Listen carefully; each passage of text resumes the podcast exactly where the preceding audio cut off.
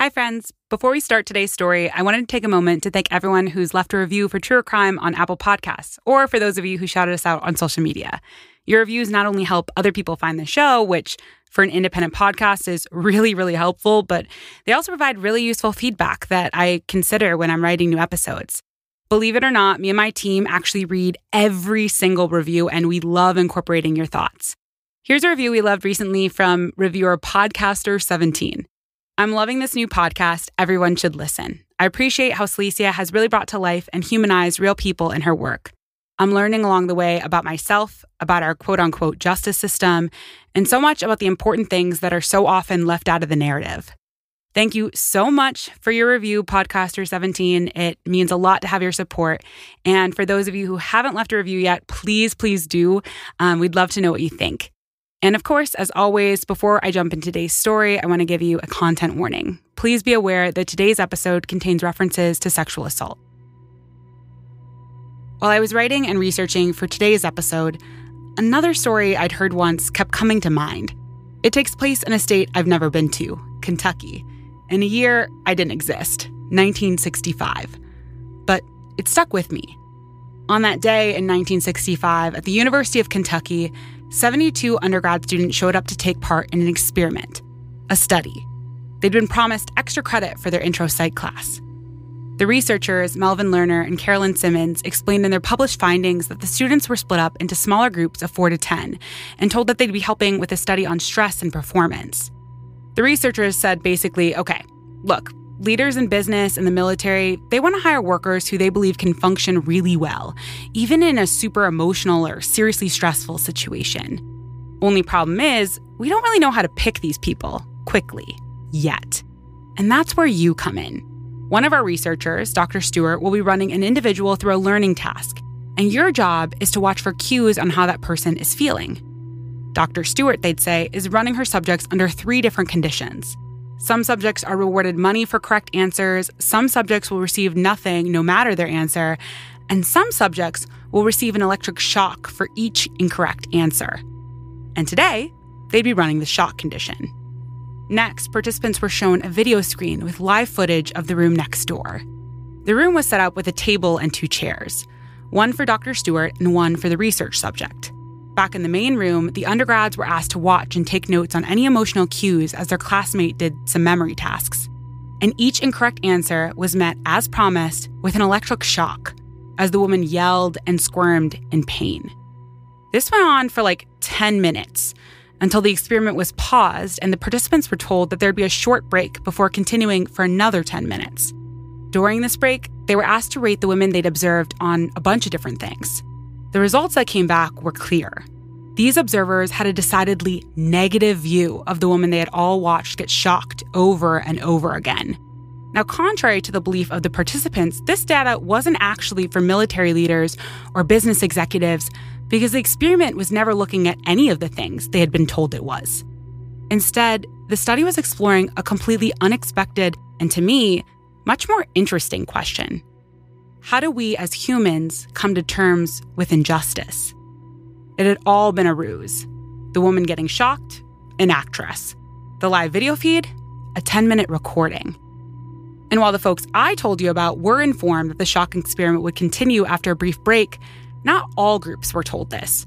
In fact, experimenters told another group that they could choose to end the shock condition through a majority vote, which they did.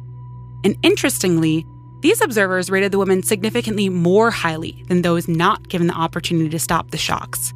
According to The Guardian, Lerner and Simmons concluded that, quote, the sight of an innocent person suffering without possibility of reward or compensation, it motivated people to devalue the victim in order to bring about a more appropriate fit between her fate and her character. In simpler terms, we are so hardwired against accepting injustice that many of us would rather believe, well, she must have had it coming. But I wondered, how often does this really play out in the real world? And if it does, what does it look like? And today, we're exploring exactly that. Because this is the story of Joan Little. I'm Celicia Stanton, and you're listening to Truer Crime.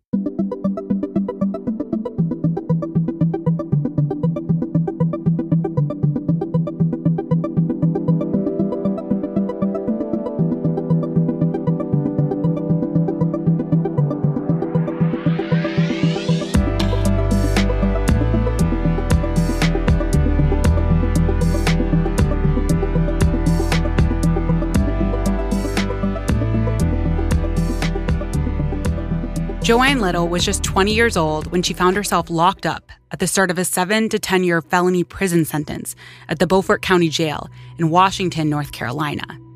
It was August of 1974, and according to Danielle McGuire in her book At the Dark End of the Street, Joan's cell was just 5 feet by 7 feet. The only woman caged at the jail at the time, Joan spent all of her days in near total solitary confinement. According to James Reston, writing for the New York Times, her cell had both a toilet and a shower, but the absence of a shower curtain and the surveillance camera pointed directly at her cell ensured that she was under constant watch. Joan herself would say in a recorded interview with Reston that when she first arrived, she was given two sheets. And so, trying to get a little privacy, at least when showering, she hung one of the sheets across her cell's bars, blocking the camera's never blinking eye. Her jailers responded by taking the sheet. The New York Times noted that the camera's live footage could be watched from the jailers' desks, but in the early hours of August 27, 1974, that same camera was inexplicably not working. And certainly, if it had been, today's story may have been entirely different. But things happen how they happen. And so when Sergeant Jerry Helms entered the women's section of the jailhouse at 4:05 a.m. on August 27, 1974, all he knew for certain was that Clarence Alligood, the night jailer, was dead. And the lone female prisoner, well, she was nowhere to be found. Joan Little was on the run. But to really understand how Joan got ensnared in events that would soon ignite a media firestorm, drawing in lawyers and reporters and activists and scientists and celebrities, we're going to need to back up and slow down. Washington, North Carolina sits just north of the Pamlico River. The town was often referred to by its nickname, Little Washington, unless, of course, you actually lived there. James Reston would write that residents preferred a name that gave more credit the original Washington. But honestly, no matter the name you choose, Washington, North Carolina is undeniably little. In fact, its population of just over 9,000 hasn't changed much at all since Joan was born. Despite its size, the town would be big news after a white jailer was found dead in the summer of 1974, because Washington was where Jesse Williams would give birth to her first child, a daughter, Joan Little. According to James Reston, in the years that followed, Joan became a big sister to four younger siblings. Eventually, though, her parents split and her father moved to New York City and picked up work as a security guard. Joan's mother stayed in Washington and remarried. The couple would have four more children together. It'd make Joan the oldest of nine. But Joan had bigger dreams than Washington, North Carolina could offer. Her mother would tell Reston that Joan always wanted to be a city girl and honestly, I wonder if the city would have suited Joan better. You see, Washington, North Carolina wasn't exactly the most welcoming place for Black folks like Joan and her family. Though the town was 28% Black, Washington was rigidly segregated. James Reston would write in 1975 that, quote, some of the old meanness is gone, to be sure, and the potential for overt racial violence is less, but when the issue is forced, the people here react in traditional ways. Race still predominates in eastern North Carolina. This is the Old South. Joan herself would say in an interview with Reston that Washington was the type of place where black folks never associated with white folks, unless, of course, they were working for them. And that also meant that for the majority of Joan's childhood years, the schools in Beaufort County were fully segregated. But Joan would say she didn't care too much. She liked to keep to herself, and she didn't really love school anyway. She'd even tried dropping out at 15. It was a story that at the time was extremely common. In fact, according to US Census data, less than half of Black folks in the 1970s would complete high school. The result of centuries of systemic racism intended to bar Black folks from educational attainment. But really, that could be another episode entirely. What's important for you to know right now is that though Joan would try to drop out, her attempt wasn't exactly successful. Joan's mother, looking for some outside support, would ask the court system to declare Joanna truant and send her off to Dobbs Farms training school. But these court mandated training schools, well, their records aren't stellar.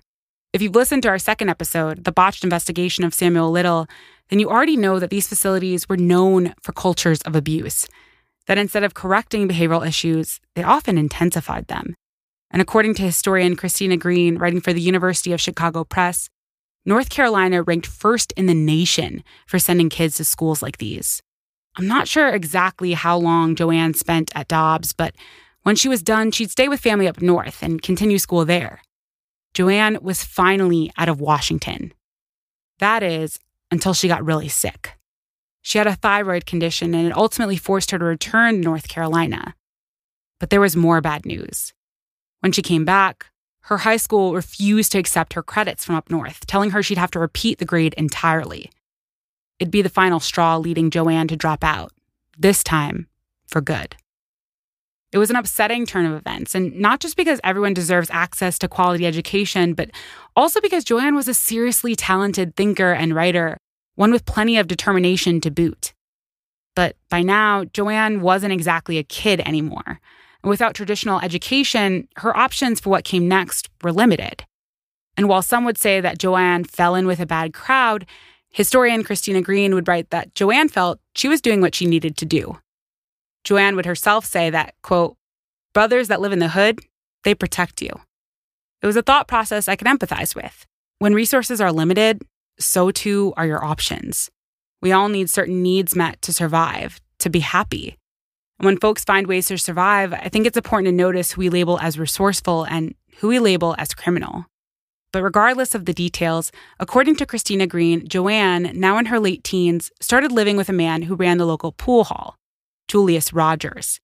And police suspected that the two were involved in organizing a network of sex workers. It was one of several times the local police would be focused on Joan. According to Greene, Joan would later say, quote, I was just a teenager out there doing stupid things. I didn't know anything. And while she'd say that some of the folks she'd hung out with were involved with sex work, it certainly wasn't some sinister plot. It was about making money, she said. I didn't, they did. But while Joan was never arrested in relation to the so called prostitution ring, she would be arrested for shoplifting several times in 1973 and 1974, though charges against her had to be dismissed almost every single time due to lack of evidence. But that didn't stop police officer Red Davis. According to Christina Greene, Joan would say that Davis threatened her after one of the drop cases, saying, I'm going to get you. Maybe he was gleeful when Joan and her younger brother, Jerome, found themselves arrested and then charged with three felony counts of breaking and entering in 1974. According to Greene, they'd been accused of breaking into motorhomes and stealing $1,300 worth of property. They'd plead not guilty. But then, at trial, in a strange turn of events, Joan's brother flipped and testified against her. Many folks felt skeptical of such a rapid change of heart. They thought Jerome had to have been offered a deal to turn, but his lawyer would deny those claims. And at this point, Joan was in really hot water and she must have been feeling the pressure. She'd make the decision to come clean, to confess. But it was too late. At only 19 years old, with zero previous felonies on her record, Joan would be sentenced to two back to back 7 to 10 year prison sentences. Jerome would walk with a misdemeanor plus probation. But because Joan was still so young, she was eligible for what's called Committed Youth Offender Status, or CYO. It's a status which, according to historian Christina Greene, was usually granted to folks under 21 convicted of nonviolent crimes. If given to Joan, it would mean that she could leave prison at any time on parole if she demonstrated good behavior. The judge would ultimately decide not to grant Joan CYO, opting instead to give her a much less lenient and much more controlling deal he'd take off one of her two 7 to 10 year sentences if she agreed to have no further contact with her live in boyfriend, Julius Rogers. Unless, of course, they were married, then he was cool with it. But the deal also meant she wasn't allowed to even be in the area of his pool club. And if she violated these terms, well, she'd come right back to prison to serve out that second 7 to 10 year prison sentence. But now, now it was time for her to serve her first sentence. And that is how Joan Little ended up at the Beaufort County Jail in a 5 by 7 foot cell. The very same cell where a jailer named Clarence Alligood would be found dead just a few months later. In the summer of 1974, 62 year old Clarence Alligood was on his third career. According to journalist James Reston, Clarence worked as a farmer and then a truck driver before finally landing at Beaufort County Jail, where he worked as a night jailer. Unfortunately, Clarence Alligood was also a known racist. According to journalist James Reston, his own wife would say that, quote, he didn't really like coloreds that much.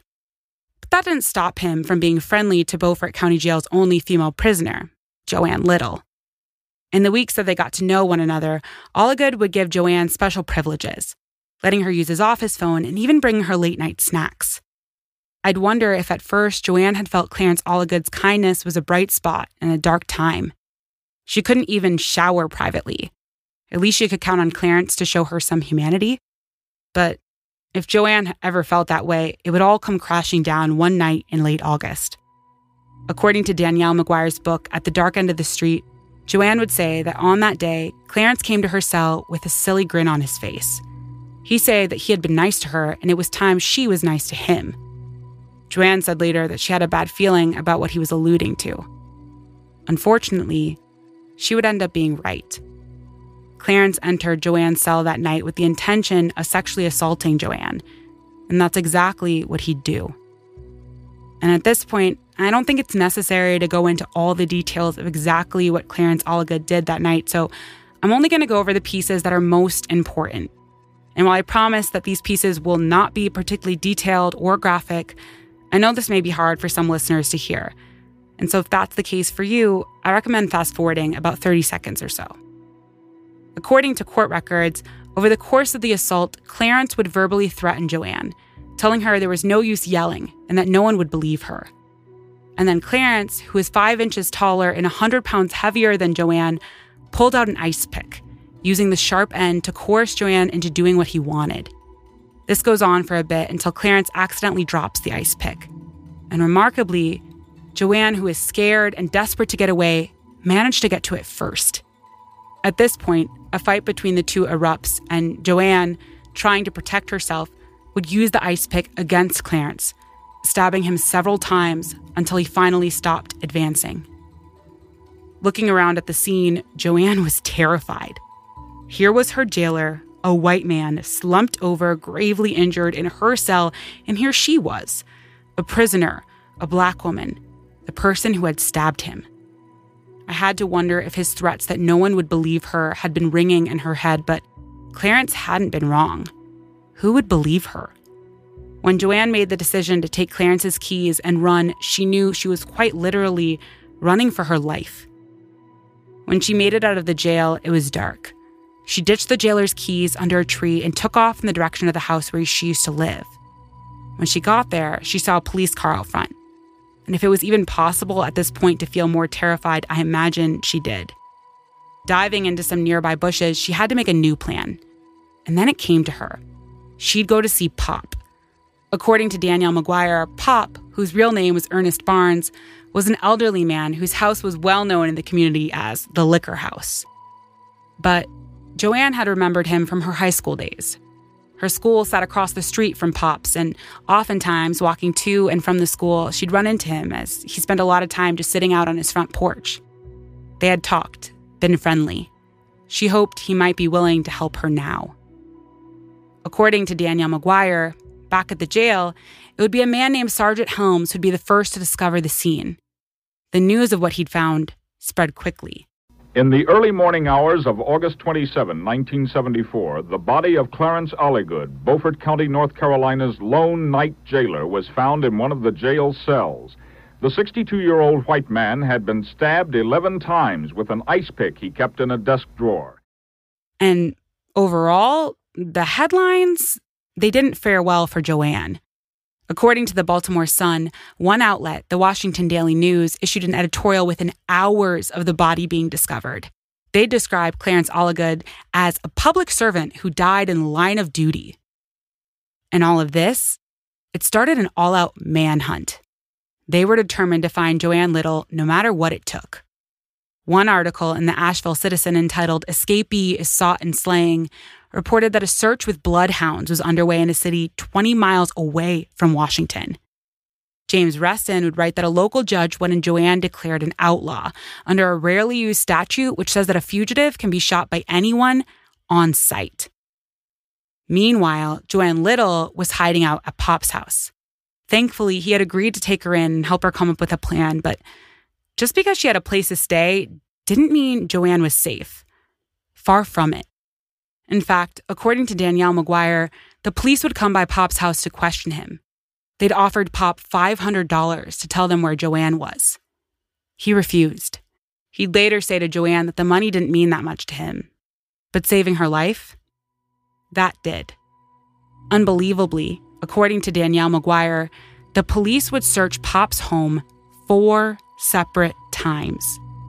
Each time, Joan would need to find a creative way to hide or escape. On one occasion, the police had the whole house surrounded with no way to escape and no closets to easily hide in, and she slipped herself between two feather mattresses downstairs. When the cops made their way to the bed, they lifted the mattresses, even shining a flashlight to look underneath them. But they never pulled them apart.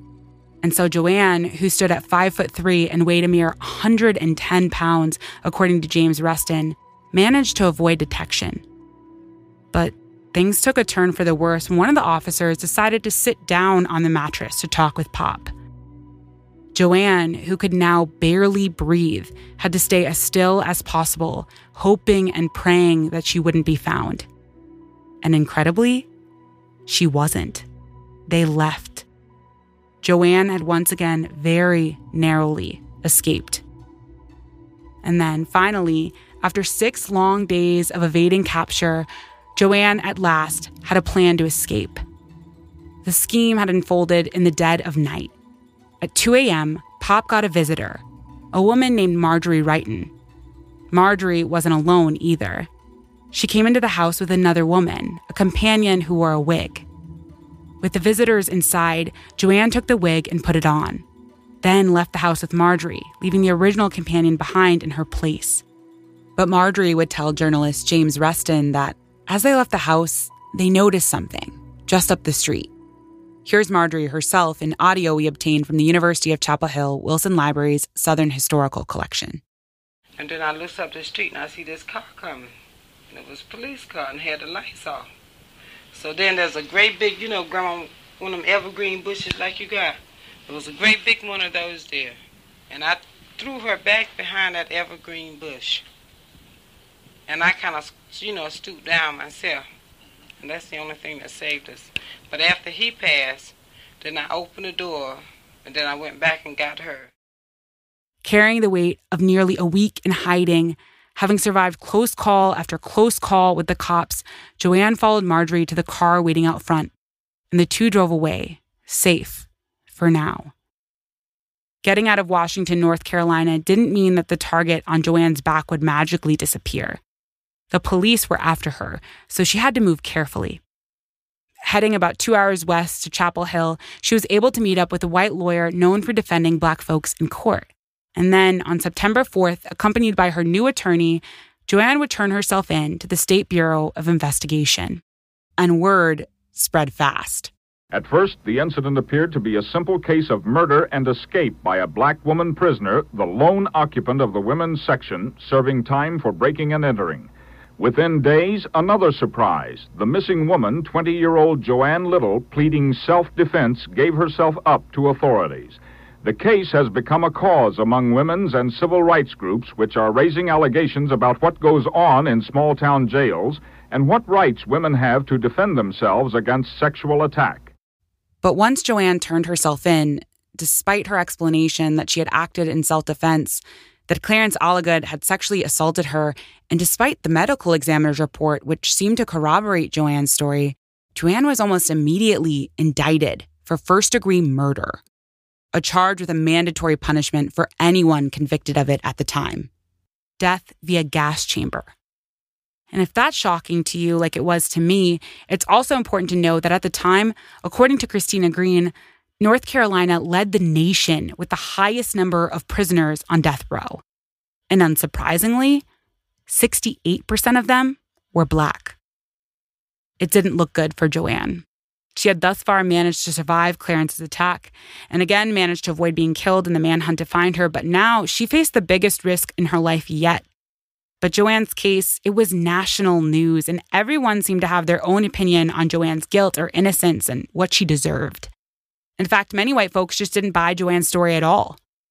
They felt Joan had purposely lured in Clarence Alligood that night, intending all along to murder him and make her escape. Other white folks believed Joan's story, but they felt that what Alligood did really wasn't that big of a deal. Hardy Henry, a businessman from Washington, told James Reston that, quote, I'll tell you one thing. She wasn't defending her honor in that cell. She'd lost that years ago. Rumors swirled that Joan was an easy woman with loose morals. But others would rally behind Joan, seeing her case as the perfect intersection between issues of civil rights, women's rights, and prisoners' rights. Here's one activist speaking to a local news crew. Well, I think that this is one of the most significant cases concerning any black person in the past 30 or 40 years in the history of the United States.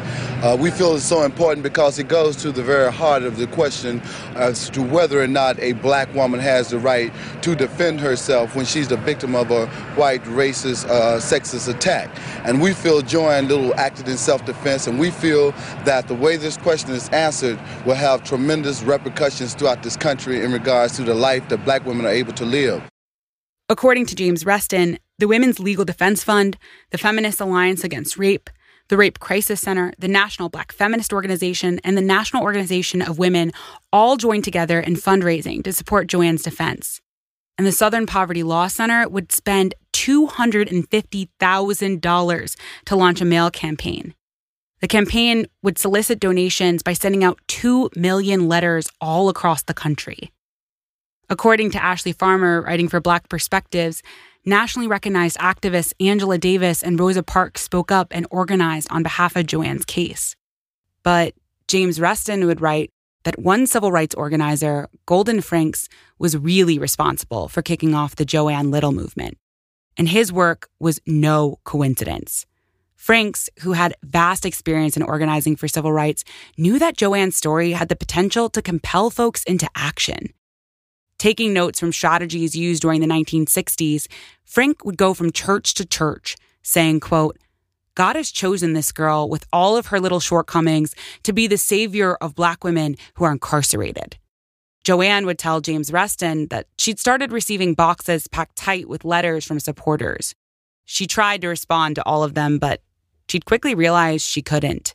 With all eyes on Joan, she'd even finally have the chance to try to explain her side of the story to share what she'd been through and why she made the choices she did.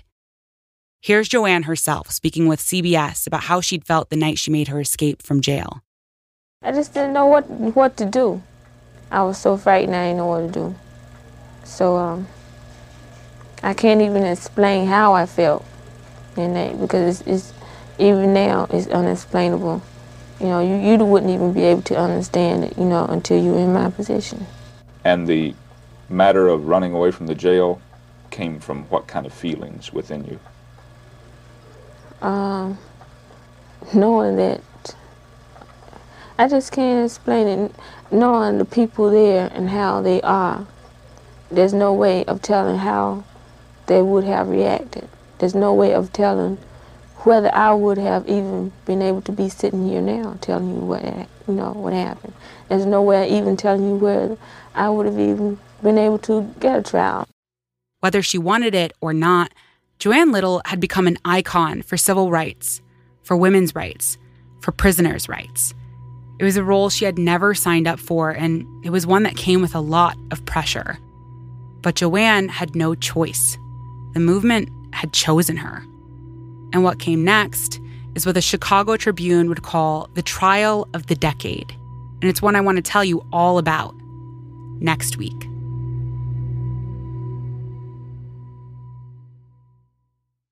I felt like Joan Little's story was too big and too important to fit it all in one episode. So next Tuesday, we'll pick up where we left off. But until then, I want to leave you with some action items related to today's episode. First, I want to direct you to the Chicago based national nonprofit, A Long Walk Home. This organization advocates for racial and gender equity in schools, communities, and our country at large by empowering young artists and activists to end violence against all girls and women.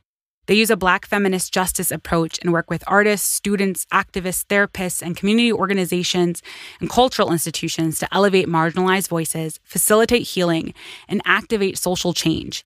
You can learn more and donate to support their work at alongwalkhome.org. I'd also like to put special emphasis on a few sources that were central to the creation of today's episode. First, the book, At the Dark End of the Street Black Women, Rape, and Resistance A New History of the Civil Rights Movement from Rosa Parks to the Rise of Black Power by Danielle L. McGuire. This book contains an excellent compilation of the historical facts of Joan Little's case while placing her story within the context of how rape and anti rape activism shaped the larger movements for civil rights and Black power. And finally, I'd like to highlight the work of James Reston Jr., including an article he wrote for the New York Times called The Joan Little Case.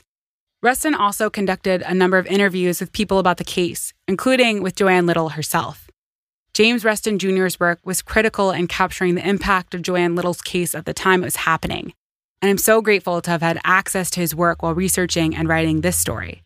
Much of the audio used in today's episode is from the James Reston Jr. collection of the Joan Little trial materials 1975 through 1976, collection number 04006. We'd like to give special thanks to the Southern Historical Society and Wilson Library at the University of North Carolina at Chapel Hill for allowing us to use the material from their collection. You can learn more about the Southern Historical Collection, including ways to support their work, at library.unc.edu forward slash Wilson forward slash SHC. As always, you can find a full list of the sources used for today's episode on our website, truercrimepodcast.com. You can support the show by subscribing to our Patreon at patreon.com forward slash truer crime pod. And finally, you can keep up with us on Instagram, Twitter, and Facebook at Truer Crime Pod.